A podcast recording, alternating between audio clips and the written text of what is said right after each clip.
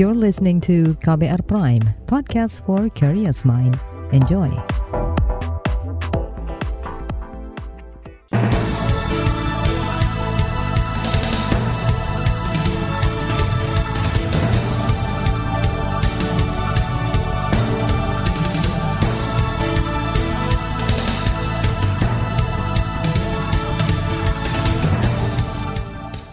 Selamat pagi saudara, senang sekali kami bisa menjumpai Anda melalui program Buletin Pagi KBR edisi Selasa 2 Agustus 2022 bersama saya Roni Sitanggang. Sejumlah informasi pilihan telah kami siapkan di antaranya, inflasi meningkat pemerintah tambah subsidi. Tunggu Perpres Pertamina belum batasi pembelian BBM bersubsidi. Kasus HIV/AIDS di Papua meningkat selama 6 bulan terakhir. Inilah Buletin Pagi selengkapnya.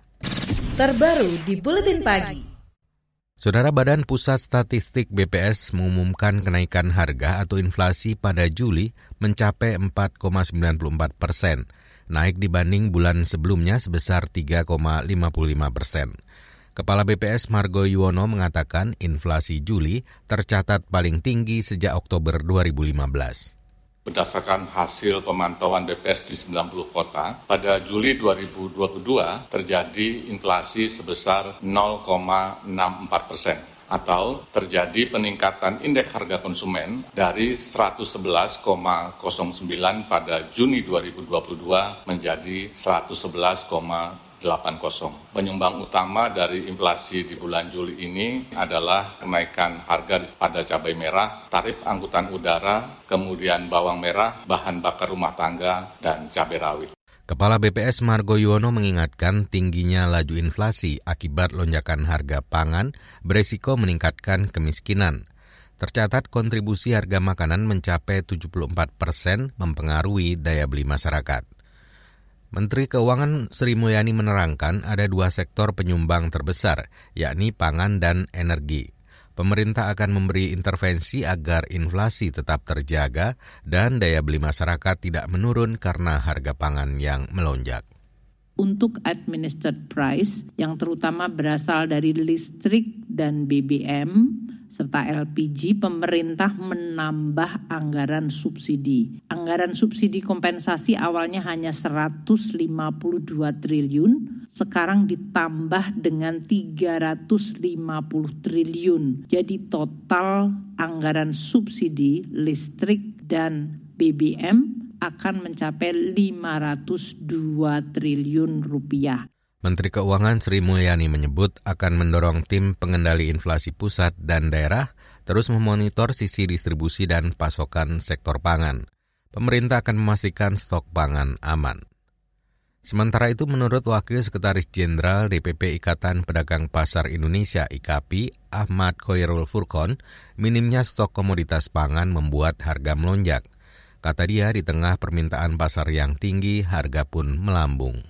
Belum mendapatkan informasi terkait permasalahan gagal panen. Namun terkait permasalahan distribusi ini juga selalu menjadi catatan kita karena sering terjadi permasalahan-permasalahan distribusi barang ini. Terlalu banyak rantai distribusi. Sehingga harusnya ini lagi-lagi Kementerian Perdagangan dan Kementerian Pertanian harus bekerja sama dengan rapi. Kalau terkait jalur distribusi ini kan wewenang dari Kementerian Perdagangan ya. Nah, Kementerian Perdagangan harus membuat skema yang lebih rapi. Harus membuat skema yang lebih bisa dipangkas.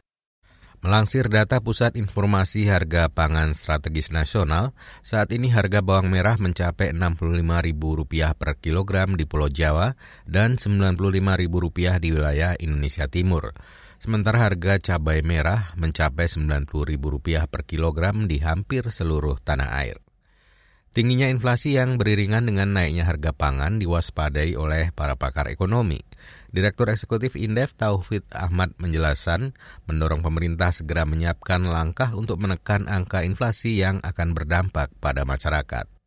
Bagi pemerintah ya menjaga agar potensi kenaikan inflasi dari komoditas pangan ataupun energi itu harus diserap ya melalui apa ya adanya tambahan subsidi dan sebagainya. Yang kedua adalah ya pemerintah harus menyiapkan ketersediaan barang-barang dengan harga terjangkau. Apakah melalui subsidi di harga dan sebagainya ataupun memang barangnya jangan sampai tidak ada karena terlampau mahal gitu ya. Selain mendorong adanya upaya dari pemerintah, Direktur Eksekutif Indef Tauhid Ahmad juga mengimbau agar masyarakat membeli barang sesuai kebutuhan dan dalam jumlah sedikit. Pasalnya jika harga barang semakin tinggi maka akan mempengaruhi daya beli masyarakat di tengah harga pangan yang terus bergejolak. Saudara, di bagian berikutnya kita hadir dengan Pertamina belum terapkan pembatasan pembelian BBM subsidi. Informasinya hadir sesaat lagi, tetaplah di Buletin Pagi KBR. You're listening to KBR Pride, podcast for curious minds. Enjoy!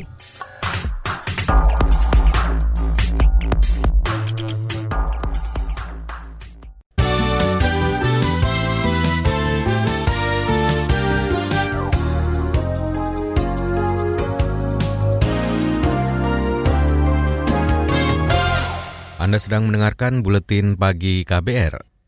Saudara, Presiden Joko Widodo menyebut kondisi dunia saat ini tidak baik-baik saja. Kata dia, setelah 2 tahun lebih seluruh negara diterjang pandemi dan belum pulih, kini krisis global menghantam akibat perang Rusia dan Ukraina.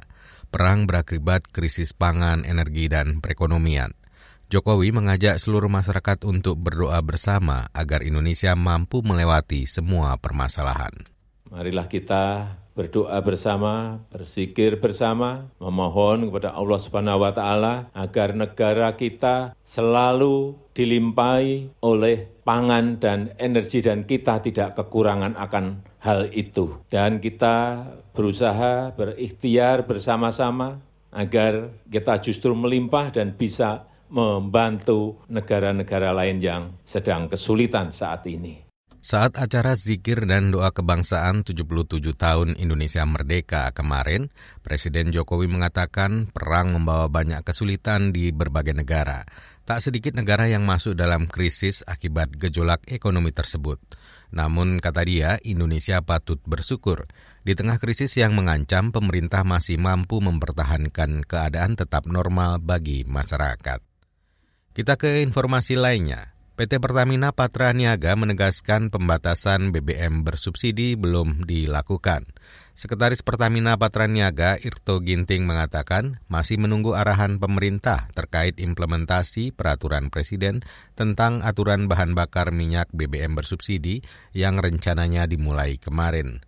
Pertamina mengklaim terus melakukan persiapan infrastruktur termasuk uji coba pembelian BBM bersubsidi melalui aplikasi My Pertamina.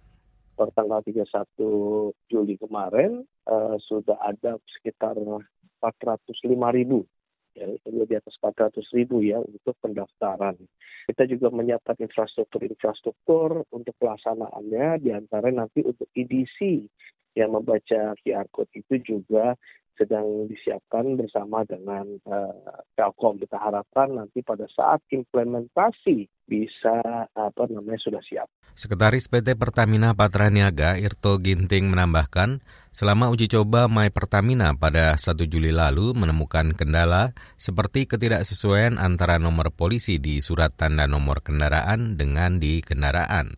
Sebelumnya, uji coba penggunaan aplikasi My Pertamina untuk pembelian BBM bersubsidi telah diterapkan di 50 kabupaten kota dan akan terus diperluas karena tingginya niat masyarakat. Kita beralih ke informasi hukum.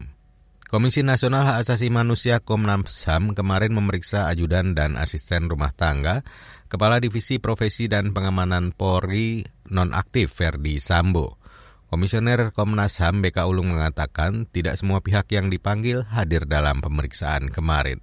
Terus satunya itu nggak datang, yaitu petugas kesehatan yang pada hari Jumat melakukan tes PCR kepada beberapa orang yang ada di rumah pribadi di Jalan Saguling. Kemudian memang kami mendapatkan kemajuan yang cukup signifikan.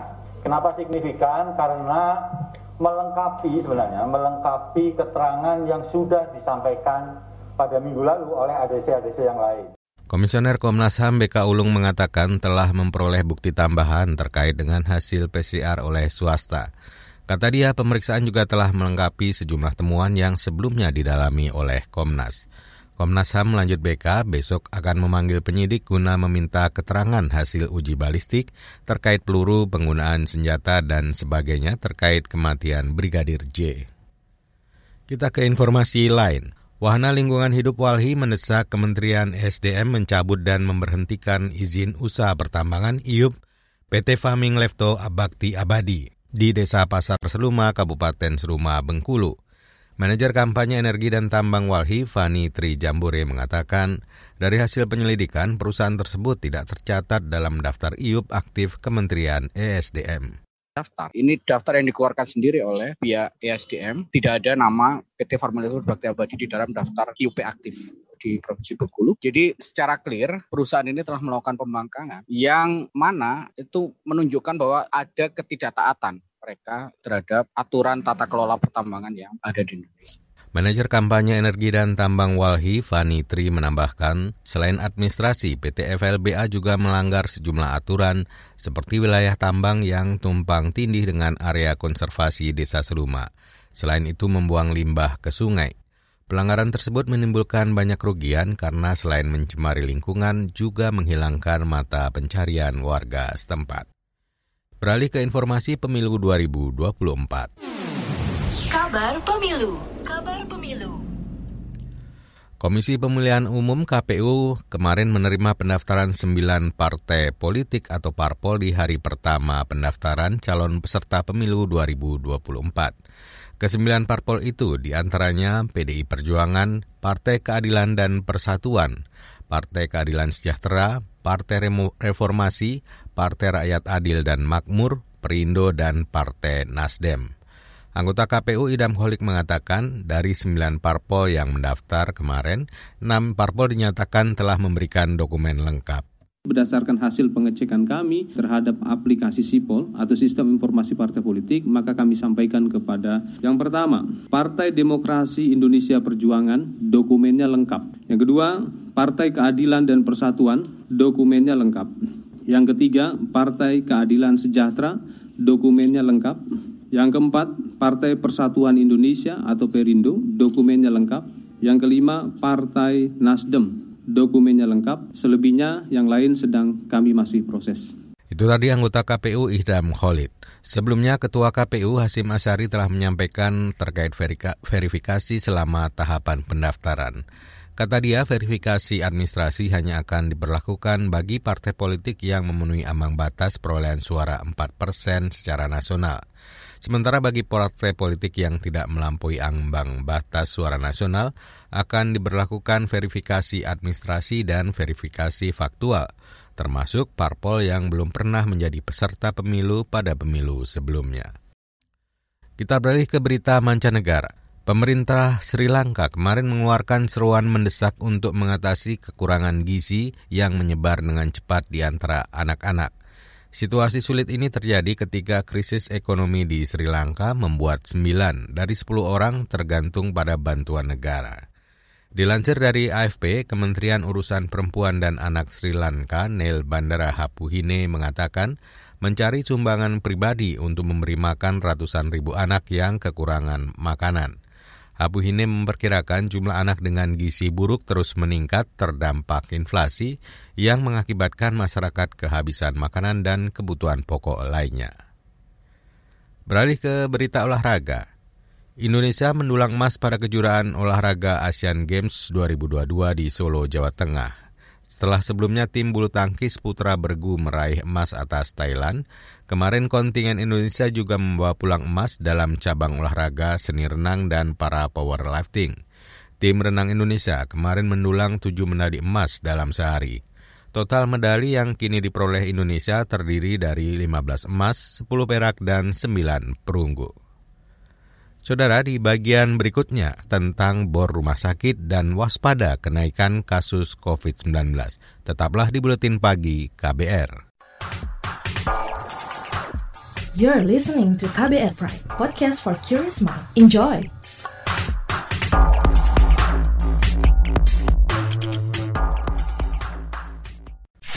Commercial break.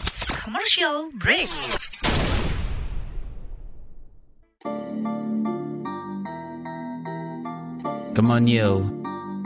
Buat yang sukanya berhoax, you better listen to this one. Check this one out, yo. Hati-hati kalau baca kabar hoax, jangan langsung disebar kabar yang hoax. Kalau mau tahu kabar bener atau hoax, dengerin cek fakta yang pasti bukan hoax. Dengerinnya setiap Senin yang jelas bukan hoax. Cuma ada di kbrprime.id dan aplikasi podcast lainnya. Hoax. Sudah cukup hoaxnya. Hoax. Cukup. Jaga emosi, tahan jari, verifikasi sebelum dibagi. Saya Ari Bowo Sasmito, Ketua Komite Pemeriksa Fakta Mafindo. KBR Prime, podcast for curious mind.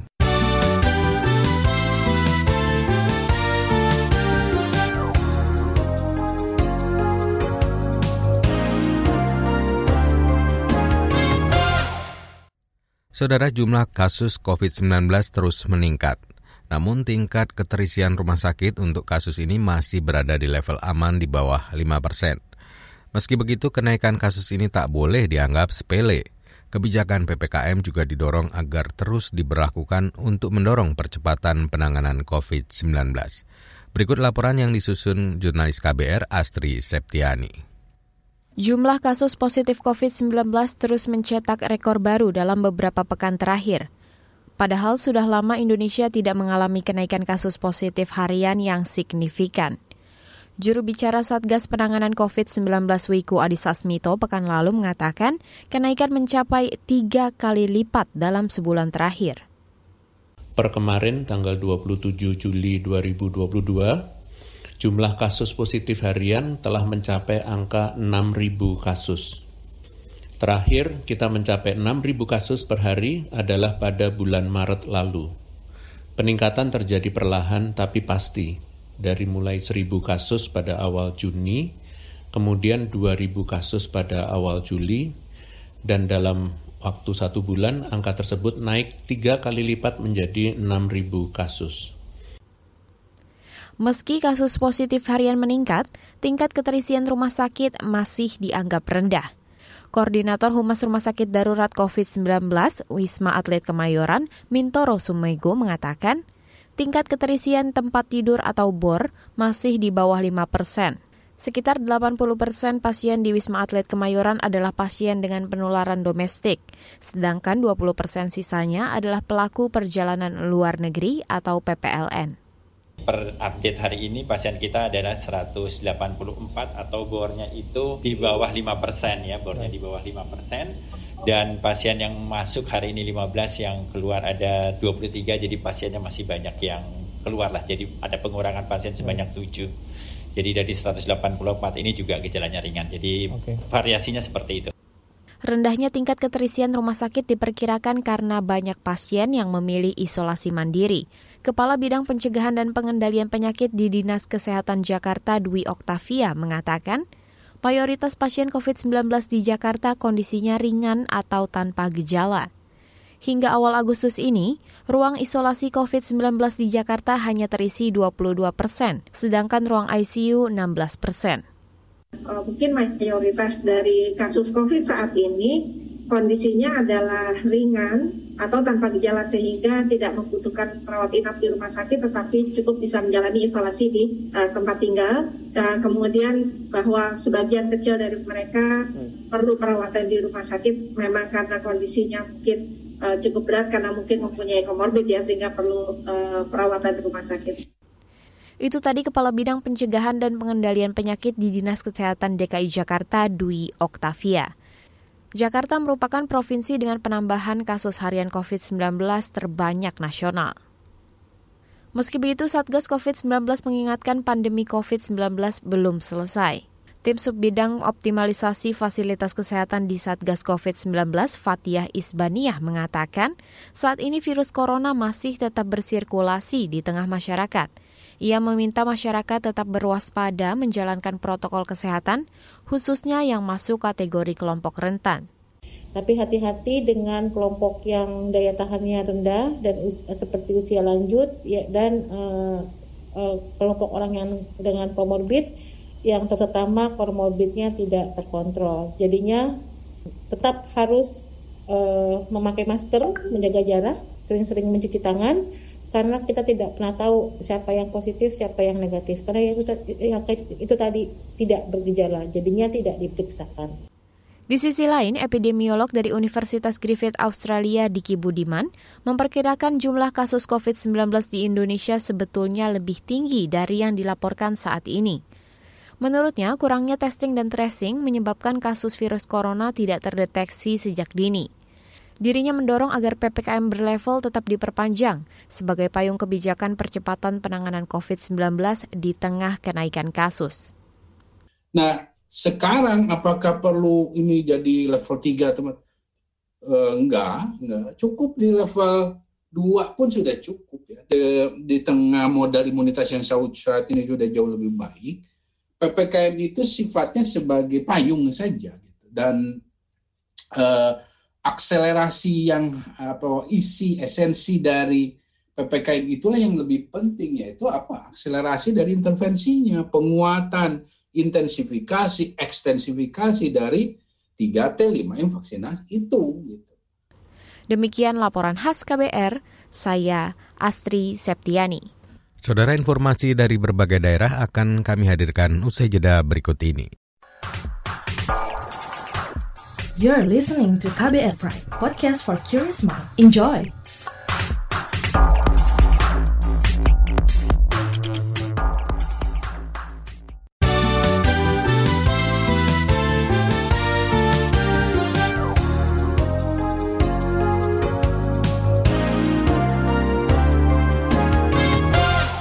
Inilah bagian akhir buletin pagi KBR. Saudara, kasus HIV/AIDS di Papua meningkat hampir 1.000 kasus dalam 6 bulan terakhir. Ketua Harian Komisi Penanggulangan HIV/AIDS atau KPA Papua, Anton Motte, mengatakan pada Juli kemarin kasusnya mencapai hampir 48.000-an. Masalah HIV di tanah Papua terjadi peningkatan cukup tinggi. Waktu dekat kami akan melaksanakan survei ke 29 kabupaten kota untuk mendapatkan data real terkait kondisi saat ini di setiap kabupaten. Setelah itu kami akan lakukan pemetaan masalah dan akan menyusun program yang segera kami laksanakan untuk di akhir tahun 2022 yang juga akan menjadi program di tahun 2023. Ketua Harian Komisi Penanggulangan HIV/AIDS Papua, Anton Motte, mengatakan sekitar 22.000-an kasus menjangkit kalangan pria, 25.000-an wanita. Anton menyebut kesadaran masyarakat untuk melakukan pemeriksaan makin baik di saat kasus HIV/AIDS meningkat. Dari Papua kita ke Jawa Tengah. Kementerian Agama Kabupaten Banyumas meminta uji coba kebijakan 5 hari sekolah dibatalkan. Alasannya, kata Kepala Kantor Kemenag Banyumas, Aziz Muslim, penambahan jam pelajaran berpotensi mengganggu proses belajar anak-anak di madrasah diniyah dan Taman Pendidikan Al-Quran. Selain itu, rencana uji coba 5 hari sekolah itu juga tidak dikoordinasikan dengan Kementerian Agama. Ya, ini memang otonomi Pak Bupati buat kebijakan, sehingga belum koordinasi memang, sehingga harapannya ya mudah-mudahan uji coba ini tidak berkelanjutan itu. Artinya kasihan anak-anak dengan padatnya waktu, kemudian tidak ada kesempatan sore untuk ngaji strategi madin dan diniyah itu. Memang betulnya yang membutuhkan untuk strategi madin itu anak-anak SD mestinya. Kalau madrasah sih insya Allah ini cuma harapannya strategi madin juga bisa sore hari. Kalau malam sudah capek lah. Kepala Kantor Kemenag Banyumas Aziz Muslim berharap kebijakan sekolah 5 hari ini ditinjau ulang. Kemenag Banyumas juga berencana bertemu Bupati Banyumas dan Dinas Pendidikan setempat dalam waktu dekat. Beralih ke Sulawesi Tengah, penyakit infeksi saluran pernafasan akut (ISPA) dan penyakit kulit mulai dirasakan korban banjir bandang Desa Torwe di Parigi Montong, Sulawesi Tengah. Kepala Dinas Kesehatan Parigi Montong, Ellen Laudia Nelwan, mengatakan situasi darurat rentan terhadap penyakit menular yang dipengaruhi faktor lingkungan. Kata dia, banyak warga mengeluhkan batuk, flu, dan gatal-gatal. Tercatat warga yang memeriksa di 6 titik posko kesehatan mencapai lebih 260 orang. Ellen mengatakan kekurangan pasokan air bersih dan debu sisa lumpur di tempat pengungsian dapat memicu penyakit kulit dan ISPA. Banjir di Parigi Montong pada pekan lalu menyebabkan 3 orang tewas dan 4 hilang. Banjir juga menyebabkan ratusan warga mengungsi. Saudara, informasi tadi menutup jumpa kita di Buletin Pagi KBR. Pantau juga informasi terbaru melalui kabar baru, situs kbr.id, Twitter kami di akun @beritaKBR, serta podcast di alamat kbrprime.id. Akhirnya saya, Roni Sitanggang, bersama tim yang bertugas undur diri. Salam.